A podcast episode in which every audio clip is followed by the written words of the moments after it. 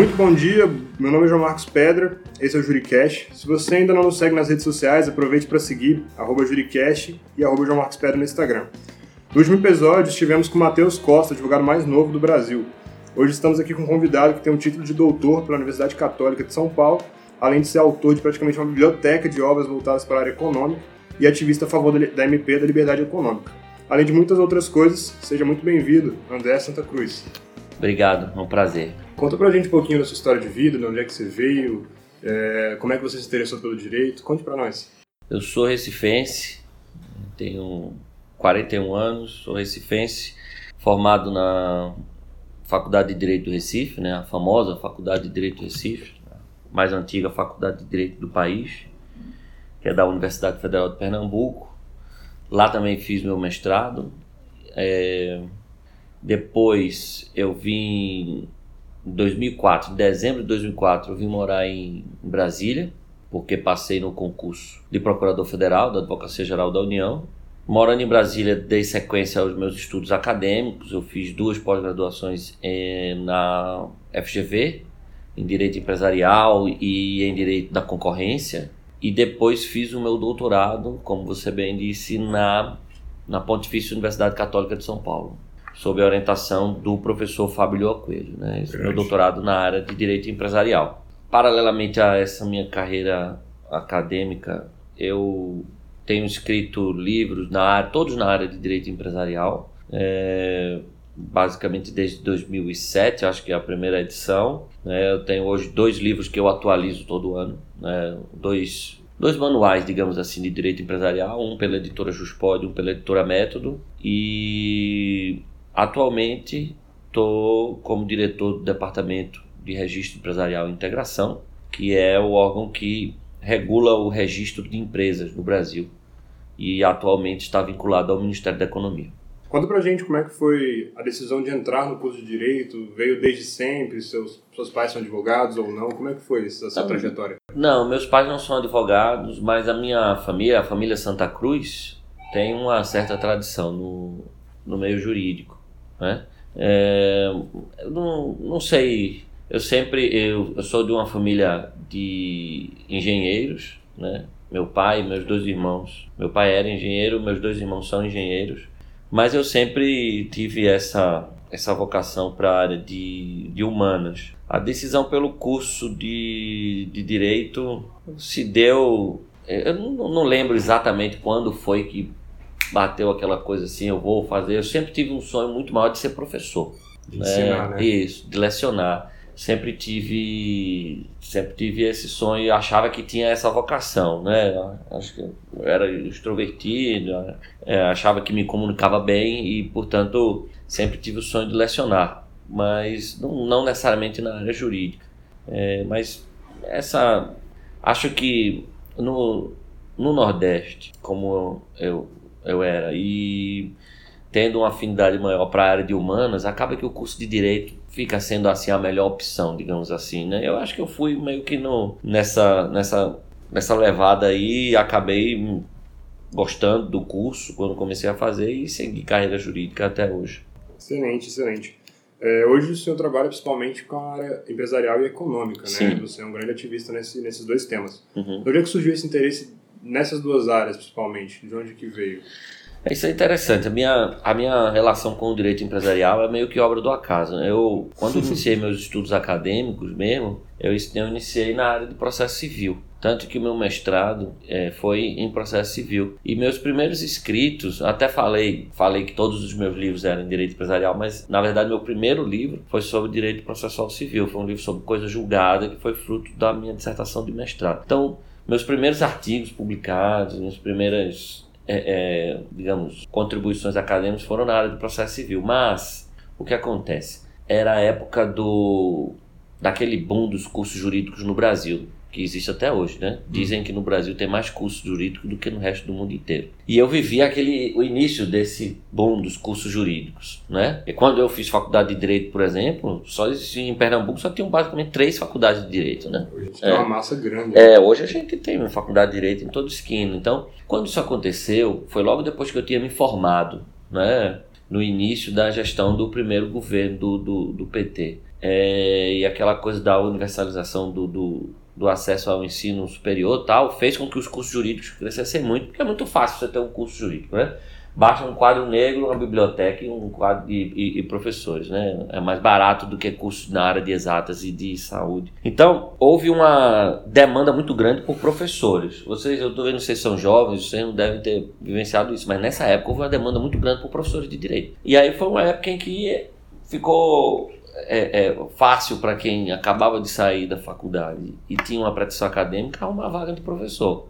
É, isso foi bom para a gente, eu digo para mim, mas foi ruim para os alunos, né? Por exemplo, hoje eu me vejo, eu não tinha condições de ser professor naquela época, né? É, mas eu fui. E uma ex-professora minha da faculdade, que era coordenadora de um curso jurídico numa dessas faculdades que acabaram surgindo, né? Dessas muitas faculdades surgiram, me fez um convite para dar aula, como eu estava no mestrado, ela foi recrutando alunos que estavam pelo menos no mestrado e ela me chamou. E a, a matéria que tinha para lecionar era direito empresarial.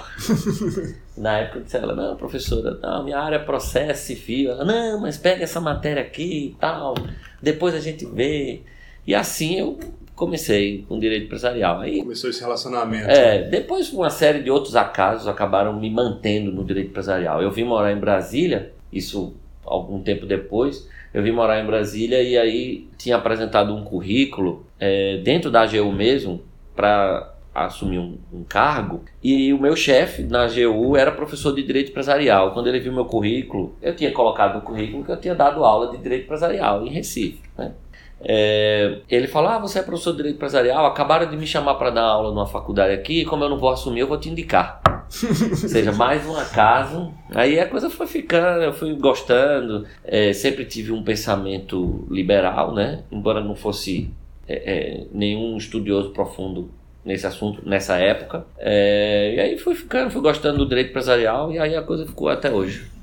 É, hoje o senhor atua como, pro, como procurador federal, correto? Eu sou procurador federal, mas atualmente estou cedido né, ao Ministério da Economia no cargo de diretor do, do DREI. Hoje, se o senhor saísse da, da universidade, trilharia o mesmo, mesmo caminho para procuradoria ou não? Não, não, não. Eu, de certa forma, eu posso dizer a você que eu me arrependo um pouco de ter, de ter ido muito cedo para o serviço público, sabe? Eu não tinha a cabeça que eu tenho hoje. Se eu pudesse voltar no tempo, eu não teria feito concurso tão jovem. Você teria atuado em qual área? Eu, com certeza, na área do direito empresarial né? na área do direito empresarial, na área do direito privado, digamos assim. Advogando. É, advogando, é. Correto. Mas são coisas que é, o tempo não volta, né? É. Temos que aproveitar hoje, né? É. Durante a sua preparação para, para a procuradoria, qual foi o ponto-chave que você acredita que foi essencial na hora dos estudos para conseguir passar nesse concurso?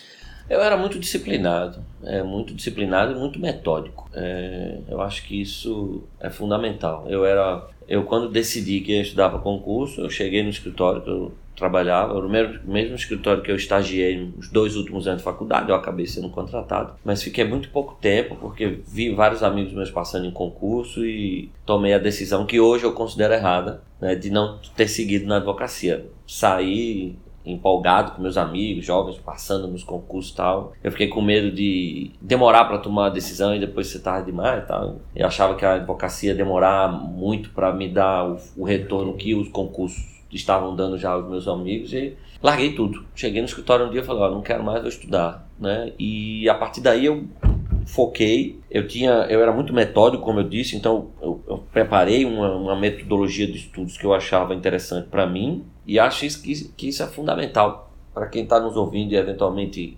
segue a carreira. É, é, hoje existe muito essa coisa do, do coach, o cara que vai te ensinar a estudar. Sabe, com todo respeito, procure a sua metodologia. Cada pessoa é de um jeito, sabe? Assim, então eu, eu fiz a minha metodologia, aquela que eu sabia que funcionava para mim. Né? Você tem que ser sincero com você mesmo. E eu fiz uma metodologia e cumpri. Eu coloquei, vou, vou estudar tantas horas, vou estudar dessa forma, vou estudar isso, e eu fazia, eu cumpri, eu era muito disciplinado. Eu era daqueles caras que no Natal, por exemplo, eu já estava, acho que aprovado num, num, concurso, ia fazer a segunda fase, então estava muito focado. Estava no quarto estudando, 9 horas da noite, desci, fiz a ceia com a família, né? Distribuí os presentes e voltei pro quarto para estudar. Eu era desse nível. Quando eu botava uma coisa na cabeça, eu era muito focado, muito disciplinado. Acho que você tem, se você tem disciplina e método, você vai se dar bem na carreira de concurseiro, digamos assim. Se você não tem, não, não é questão muito de inteligência, de, de, de é, é, muito mais questão mesmo de disciplina e método. Se você for disciplinado e tiver um método bom de estudo, você vai conseguir passar no concurso que você quiser. Essas metas também têm que ser bem estipuladas, né, para saber onde você quer chegar. Claro, claro, claro, claro. Tudo isso faz parte do método que você estabelece para você mesmo. Focando novamente na área econômica, não, principalmente porque o senhor é muito atuante, para quem não conhece, o trabalho dele é muito forte pela desburocratização. É um defensor muito grande pela desburocratização. No evento da XP Expert agora desse ano, o ministro Paulo Guedes focou principalmente nessa área de que os, os empresários estrangeiros estão saindo do país devido a, devido a essa alta burocracia e os altos impostos. Qual é a sua visão nesse sentido? É, isso é, é algo empiricamente demonstrável há bastante tempo, né? Você pega os rankings. É, é, eu tenho usado muito nas minhas palestras como diretor do Drake. Eu tenho viajado o Brasil para falar para juntas comerciais, né, porque a gente, o Drake tem uma relação muito forte com as juntas comerciais. É, eu tenho viajado, amanhã mesmo estarei em Santa Catarina falando lá na junta comercial do, do, de Santa Catarina. Eu tenho todas as minhas palestras eu tenho começado a falar da importância dessa agenda né, de desburocratização e de liberdade econômica. E o motivo que eu uso para demonstrar a importância dessa agenda é a posição do Brasil em, em, em, nos principais rankings de liberdade econômica que existem hoje. Você tem o ranking do Fraser Institute, o ranking do, do, da Heritage Foundation, você tem o ranking do Banco Mundial, né, o Doing Business, dentre outros. Em todos esses rankings, a posição do Brasil é muito ruim, né? É, no Fraser Institute, que são 162 países avaliados, acho que o Brasil está em 140 e pouco por ali.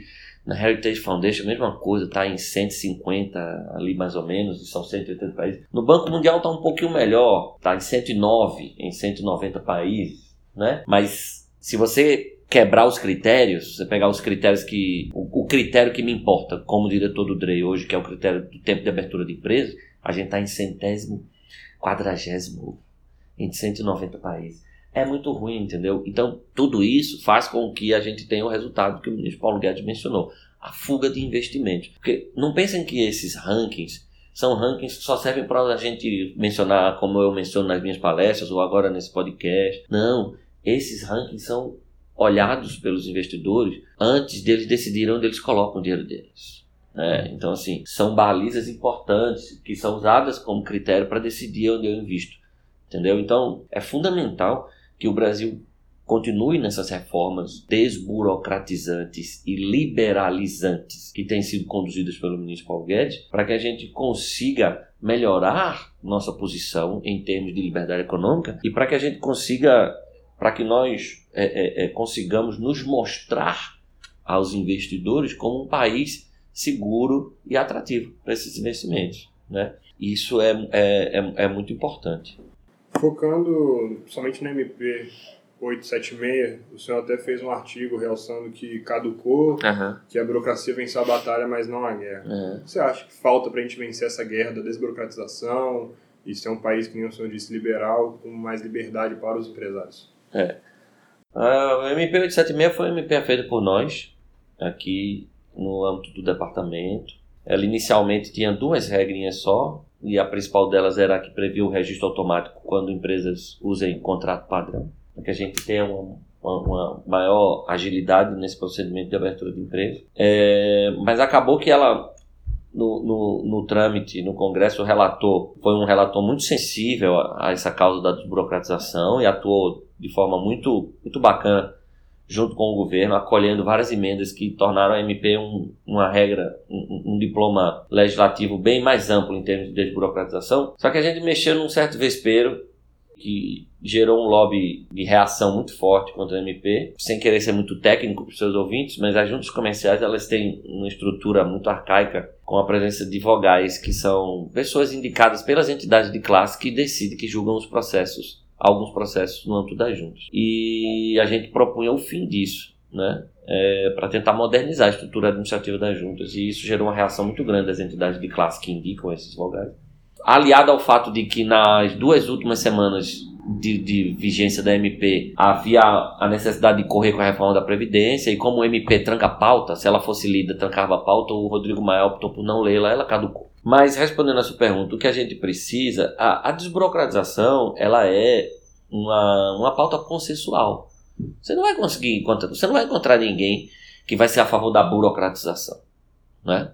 Você não é. Tô, tô, ah, desburocratização, ah, eu sou a favor, tal, não sei o quê. Mas o que a gente precisa é tirar isso do discurso e colocar isso na prática, né? Por exemplo, todas as entidades com as quais eu conversei sobre a MP 876, eles falavam, ah, a gente é a favor da desburocratização, a favor da desburocratização, tal. Mas na hora H, mexeu no dele, né? Então é preciso a gente ter, ter isso em mente. Muita gente é a favor de todo tipo de desburocratização, desde que não mexa na sua burocracia, né? E isso é um, é um problema. Então é preciso... típica né, do brasileiro. É, verdade. Até é. Não, não mexendo dele, tá isso, tranquilo. Exatamente. Então, assim, é uma quebra de paradigma, é. é mas eu acho. Né? É disruptivo. É, é, é exatamente. A, a gente tem falado muito isso. Eu, por exemplo, desde que assumi aqui no DREI, a minha, minha palavra de ordem é essa: é trazer a disrupção para dentro do governo. Que às vezes a gente chega com os propósitos, o pessoal olha para a gente, é, mas André, mas isso aí tira poder do seu próprio órgão, do seu próprio departamento. Eu falo, mas é exatamente isso que eu quero, né? É isso que eu quero. Talvez, meu, verdade, né? talvez meu sonho seria um, um, de, daqui a alguns anos terminar e dizer assim, meu o órgão que eu dirijo pode até ser extinto, né? De tão simplificado, desburocratizado o procedimento, sabe? Essa é a ideia. Então, desburocratizar é, antes de tudo, também confiar no cidadão, sabe? Eu tenho dito muito isso. Num, num, num país civilizado, é o cidadão que desconfia do governo e não o contrário.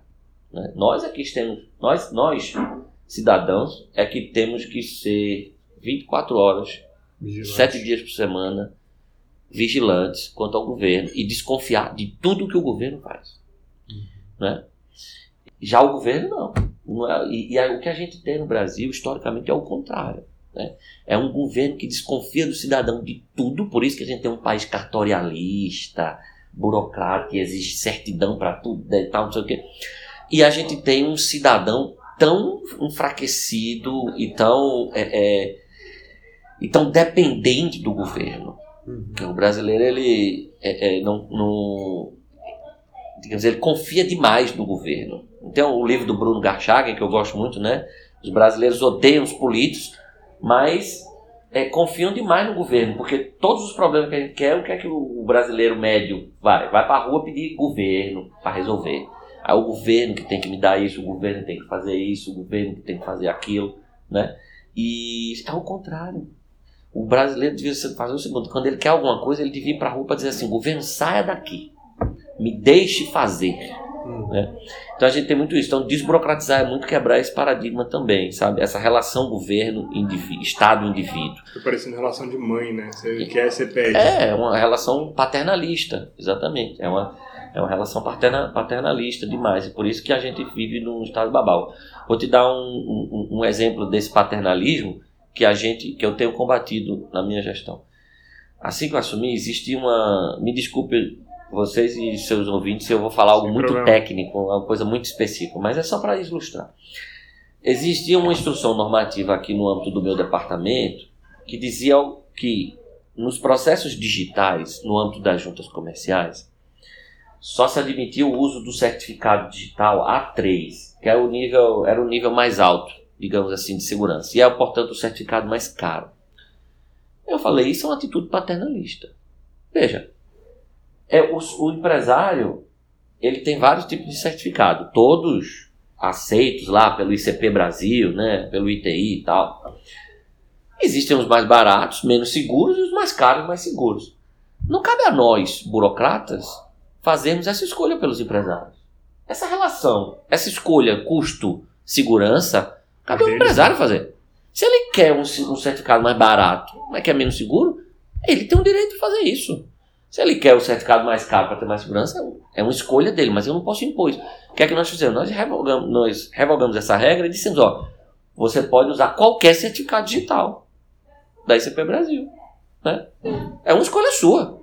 Então, eu não, eu, essa é, é, é, é, a visão de não ser paternalista. Não cabe a mim pegar na mão do empresário e dizer, olha, você está obrigado a usar isso aqui que é o mais seguro. Né? Não. Escolha. Você é empresário, você sabe. Existe o mais barato. A relação, essa relação que tem que fazer é você. Quem sou eu para determinar? É. Se ele precisa, se ele acha que é mais interessante para ele pegar um, um, algo mais barato, dá menos segurança, ele se, se cuida melhor, ótimo, é um direito dele. Então é isso. É só um exemplo bem simplório, mas que ilustra como desburocratizar é, é, é estabelecer essa mudança de paradigma. E é, e é, é principalmente mudar a relação Estado-cidadão, Estado-indivíduo. Dá para ver que é uma questão assim, de pequenas atitudes, né? Porque se for para pensar, isso aqui é só um departamento. Imagina na Sem massa Sem pública de, de, uma forma geral. Sem né? dúvida. Se você começa a levar essas pequenas ações para todos os setores, por exemplo, em vez de exigir certidões, permitir autodeclaração, confiar no cidadão e, e, e porque um, um país, um, uma sociedade realmente livre é aquela sociedade que te deixa fazer o que quer, mas que te pune exemplarmente quando você tem desvios de conduta. O que a gente vive no Brasil historicamente é o contrário. É uma sociedade que não te deixa fazer quase nada, mas que acaba banalizando o. A né? é, banalizando o desvio de conduta, porque é, é tanta coisa que é proibida e tanta coisa que acaba sendo proibida besta e aí acaba que os desvios de conduta acabam sendo normais e você acaba se acostumando e não punir esses desvios de conduta que é besta. Quando o correto seria o seguinte, você esses desvios de conduta besta não eram para ser desvio de conduta, eram para ser algo permitido. Você não devia ter o proibicionismo que você tem hoje. E você reduzindo a carga do que não se pode fazer, você pune exemplarmente. Porque aí realmente o que não se pode fazer é o que não se pode fazer mesmo. Não é? Então hoje você não pode fazer nada. E acaba que muitos muitas das coisas são banais e você não pune porque. Relaxa, então, né? É, então a gente tem que mudar. Em vez de proibir tudo e ter uma sensação de impunidade, você tem que não proibir quase nada e acabar com a sensação de impunidade. Porque aí quando houver desvio é uma coisa séria ela vai ser punida. Vai ser cobrada, né? É, é liberdade com responsabilidade. O que é que a gente tem historicamente no Brasil? A ausência de liberdade sem responsabilidade. É claro, né? Querendo mais focar na sua pessoa, conta pra gente. O senhor já foi procurador federal, hoje está atuando aqui no DREI, além de ser palestrante, professor, e também eu vejo que você tem uma atividade muito grande no Instagram. Como é que você consegue conciliar tudo isso? Não estou conseguindo ultimamente, não. ultimamente tem sido difícil é, é, é, e eu tenho sentido muito minha ausência no, na, nas redes sociais, principalmente no Instagram. Né? Eu, eu preciso dar mais atenção à, à minha rede mas o fato é que eu tenho uma. Eu estou na, na AGU como procurador federal desde dezembro de 2004. Fiquei cedido alguns anos ao STJ como assessor do ministro. Foi uma época muito boa em que eu pude trabalhar com direito empresarial. Quem foi o ministro? Por... O ministro Antônio Carlos Ferreira e o ministro Marco, Marco Buzzi. Meu professor já é? aula com ele. Excelente pessoa. Aliás, um abraço, ministro Marco. É, ministro Marco Buzzi, gosto muito dele. Trabalhei com os dois, com o ministro Antônio Carlos e o ministro Marco Buzzi. É, em ambos os gabinetes atuando nos processos de direito empresarial. É, fui procurador da Junta do Distrito Federal antes de ser diretor do DREI. Também atuei um tempo no CAD, fui procurador, fiquei lotado no CAD, no Conselho Administrativo de Defesa Econômica. Né? E tenho, tenho essa essa carreira acadêmica sempre foi uma, algo que eu levei muito paralelamente à minha carreira no serviço público. E com as redes sociais, é, a gente tem a possibilidade de manter um contato mais direto com o nosso público leitor, né? E, a, e com nossos alunos. Então, é uma ferramenta que eu gosto muito de usar.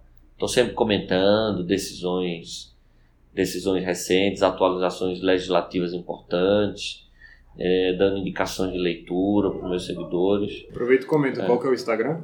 Para o pessoal já seguir. Arroba prof. André Santa Cruz. André Santa né? Cruz. Né? Então lá é. Para quem gosta de direito empresarial, é, modéstia à parte, eu acho, que, eu, eu acho que o conteúdo do meu, do meu perfil é, é bem interessante. Fala pra gente, você tem algum livro de cabeceira, você comentou do livro do Bruno e tudo mais, qual é aquele que é o seu norte, aquele de, de bússola que você usa? Eu não, acho que eu não tenho nenhum livro de cabeceira, não, mas eu tenho alguns livros que eu acho que eu considero fundamentais para para um jovem jurista que tem uma visão mais liberal. Né? Alguns deles eu até já indiquei, eu faço indicação de leitura no meu Instagram também. Um deles é o livro A Lei, do Frederic Bastiat, um pensador francês séculos atrás mas cujo pensamento é absolutamente atemporal. E no caso do Brasil, é, principalmente o, o conteúdo desse livro é muito real para a gente hoje. É?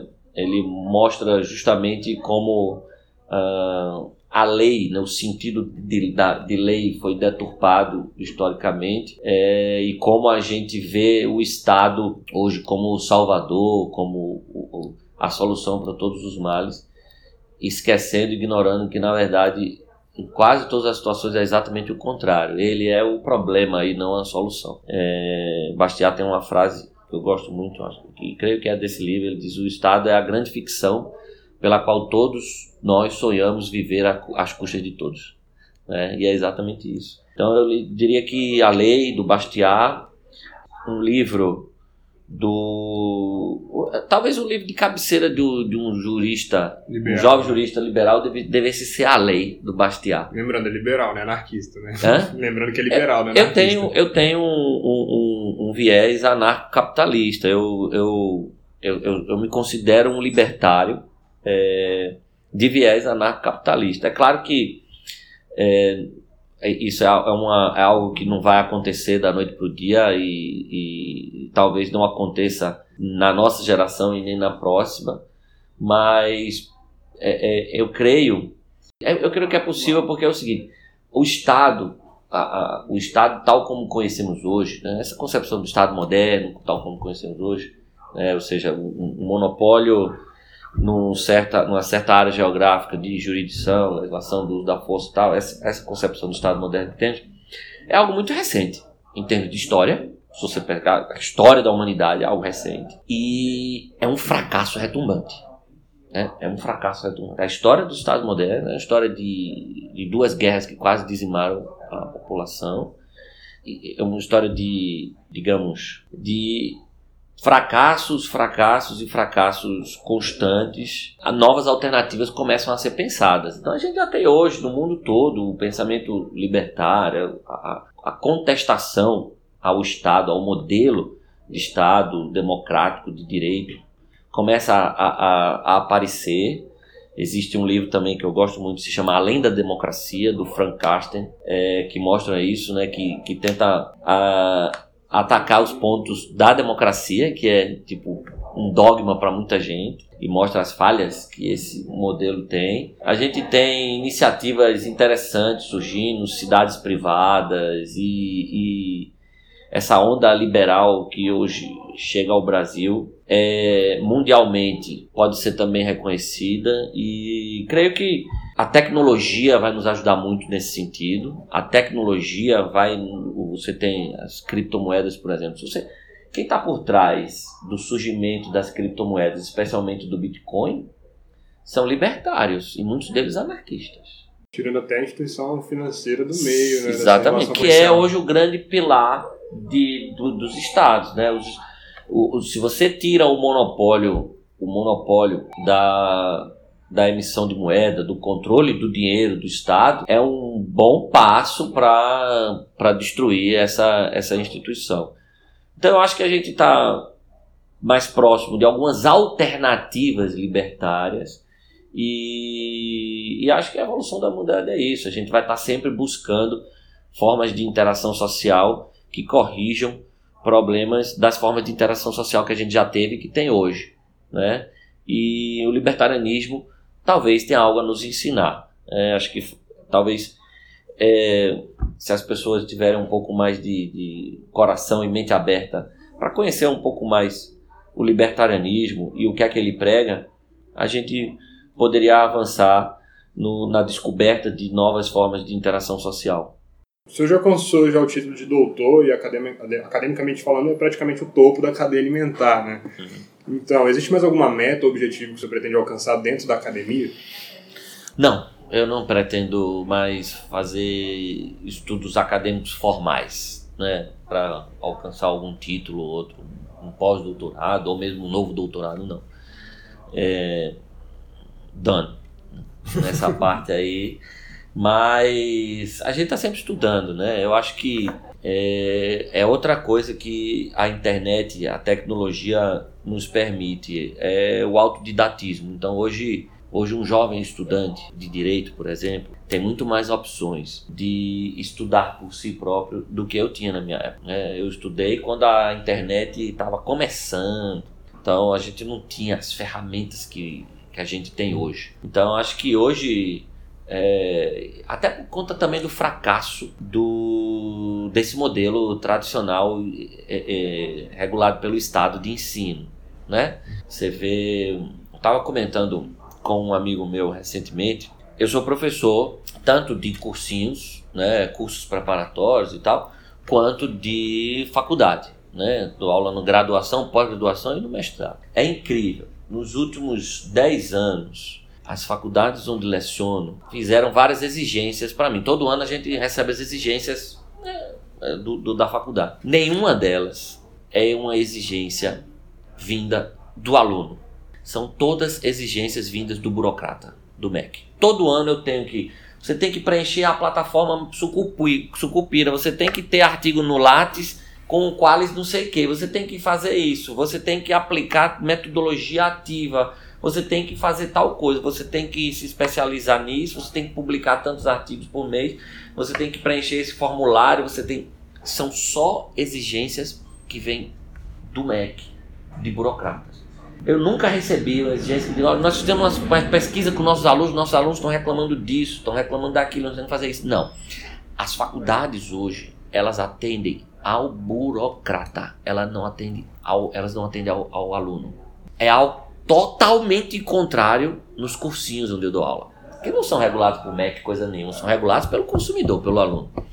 Então, toda hora, toda vez que eu vou gravar um novo curso, online ou presencial, diz assim: olha, agora as, as aulas são de tantos minutos, porque os alunos reclamavam que diziam que tantos era, era, era ruim. Agora cada bloco tem que ter um tema, porque senão ficava bagunçado. Olha, agora você tem que fazer um material de apoio disso. Agora você tem que colocar questões no meio das aulas, porque os alunos é totalmente o contrário.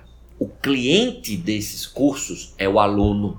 O cliente das faculdades é o burocrata do MEC, sabe? Então, assim, isso, isso faz com que hoje haja um, um fracasso total desse, desse modelo oficial de cursos. Então, eu não tenho mais nenhum interesse. É, eu aprendo muito mais Anderson vai fazer um pós-doc, passar dois anos aí numa faculdade estudando. Né? Eu aprendo muito mais se eu pegar esses dois anos e fizer uma seleção é, top de livros e de cursos que tem disponíveis hoje na internet, no YouTube, em plataforma, em outras plataformas de ensino, e ler e, e, e aprender por minha conta, sabe? E eu encorajo muitos alunos a fazerem isso. Vão gastar muito menos e vão aprender muito mais.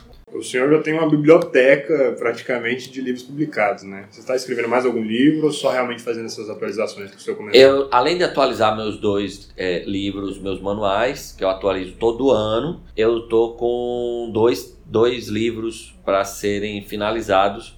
Sabe lá quando? Quando eu conseguir arrumar tempo, agora tá difícil. Que é um livro é, de direito antitruste, de direito concorrencial, e um livro de direito de propriedade industrial. Na verdade, esse livro já existe de propriedade industrial, é, foi uma primeira edição, mas uma primeira edição muito, muito é, superficial ainda.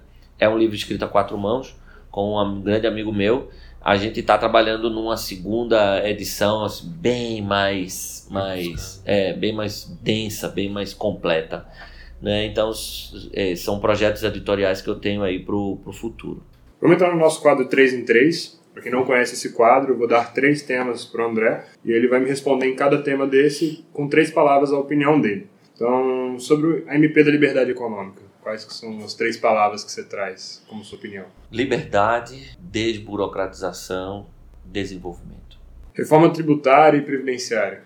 Necessidade, urgência, imprescindibilidade, na verdade mais do que necessidade, é imprescindibilidade. Excelente. E o senhor comentou sobre criptomoedas, vamos também falar sobre esse tema? Três palavras sobre criptomoedas.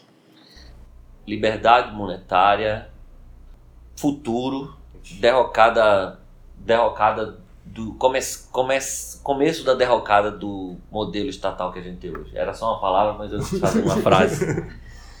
Então, a gente também tem um outro quadro chamado Mandiná, que a gente quer saber sua opinião sobre o futuro sobre esse tema. Então, como está em pauta, os impactos da reforma da, reforma da Previdência. O que, que você acha que vai ter daí para o futuro? Se vai ser positivo, negativo? Vamos lá. Se a reforma for feita com, a, com o termo que estão usando, com a desidratação que estão fazendo nela, daqui a 10 anos teremos que fazer outra. Se você parar para pensar, todos os últimos presidentes desde o regime militar, ou fizeram ou propuseram uma reforma da Previdência, assim que assumiram. Pode ver. Todos. Todos os presidentes. Ou fizeram ou propuseram. Né? Alguns não conseguiram fazer, como o caso do Temer tal, tentou, mas todos. Ou seja, é, e tem um, tem um texto de um economista, acho que um, um livrinho, acho, acho que é o Fábio Jambiage, salvo engano. Desculpe se, se eu tiver errado o nome, mas chama assim, é, previdência, o encontro marcado, né? É uma bomba relógio, sabe assim, e vai estourar no colo de alguém, né? Ou de todos nós. Então assim, se a, se a reforma da previdência for muito bem feita, talvez a gente consiga ter uma solução para esse problema. Se ela não for tão bem feita, começar a atender esses e outros privilégios aqui no, no jogo lá do, no, troca-troca do Congresso, daqui a 10 anos teremos que fazer de novo. Se vocês, vocês são jovens, eu estou vendo vocês são jovens, mas assim, é, quando assim que o Lula assumiu, ele fez uma reforma da Previdência. Isso, inclusive, gerou muitos problemas para ele e para o PT, porque houve, foram acusados de estelionato eleitoral, porque se elegeram com o apoio da classe trabalhadora, e os trabalhadores ficaram com raiva deles e tal. Mas para você ver, se eles assumiram aquele custo político para fazer uma reforma da Previdência, fizeram na época, é porque eles mesmos viram que o problema era muito sério. E na época eles já propuseram coisas como a contribuição dos inativos, que foi uma das coisas que mais gerou polêmica na época, teve que ter decisão do STF, foi polêmica, foi até de madrugada, STF julgando, eu lembro disso. Eu estava no, no, no, na AGU já nessa época. Então, assim, se não. E aí essa reforma foi o quê? Faz uns 15 anos, então tem que fazer outra agora. Se não for bem feita, daqui a 10, 15 anos vai ter que fazer outra. Não tem o que fazer.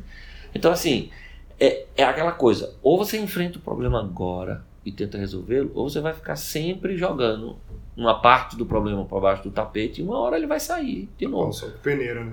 E vai. Então, assim, essa é a minha visão de mãe de Nai da reforma da Previdência. Ou ela é muito bem feita agora, ou daqui a 10, 15 anos a gente vai ter que fazer de novo. Uma nova, né? O senhor comentou que nos governos anteriores precisava foi proposto fazer uma reforma da Previdência em todos eles, né? Você acredita que as, as propostas anteriores foram melhores ou piores que a atual? Ah, não, é, como não é minha praia, eu confesso que eu não conheço detalhes de cada uma das propostas, é, tampouco conheço muitos detalhes dessa atual, viu? é, é, mas o, eu creio, eu creio que essa, essa não, não é porque hoje estou no Ministério da Economia e tal. Mas eu creio que essa foi a proposta mais, assim, arrojada, proposta de reforma né? mais é, assertiva e arrojada de reforma da Previdência mesmo. Essa atual. Excelente. Só queria te agradecer, André. Foi muito gratificante ouvir suas palavras e acredito que tenha agregado muito valor pra gente. E para ter um contato mais próximo com você, além do Instagram, tem mais algum outro meio ou só Instagram mesmo? É, é, é, basicamente hoje eu tenho, embora eu tenha uma página no Facebook onde eu replico tudo que eu posto no Instagram, eu, é a rede social que eu mais uso mesmo é o Instagram. É, em, em breve eu quero utilizar mais a ferramenta do Instagram, fazendo cursos, é, etc. Então, aqueles que gostam do direito empresarial ou gostam, têm uma afinidade com as ideias liberais, nos acompanhem lá que em breve a gente deve ter novidades. Agradeço muito aí a, o convite de vocês para participar desse podcast e é isso. Obrigado. Muito obrigado, gente. Daqui a 15 dias teremos um novo podcast e agradecer principalmente ao André que está aqui hoje com a gente. Então, valeu, um grande abraço.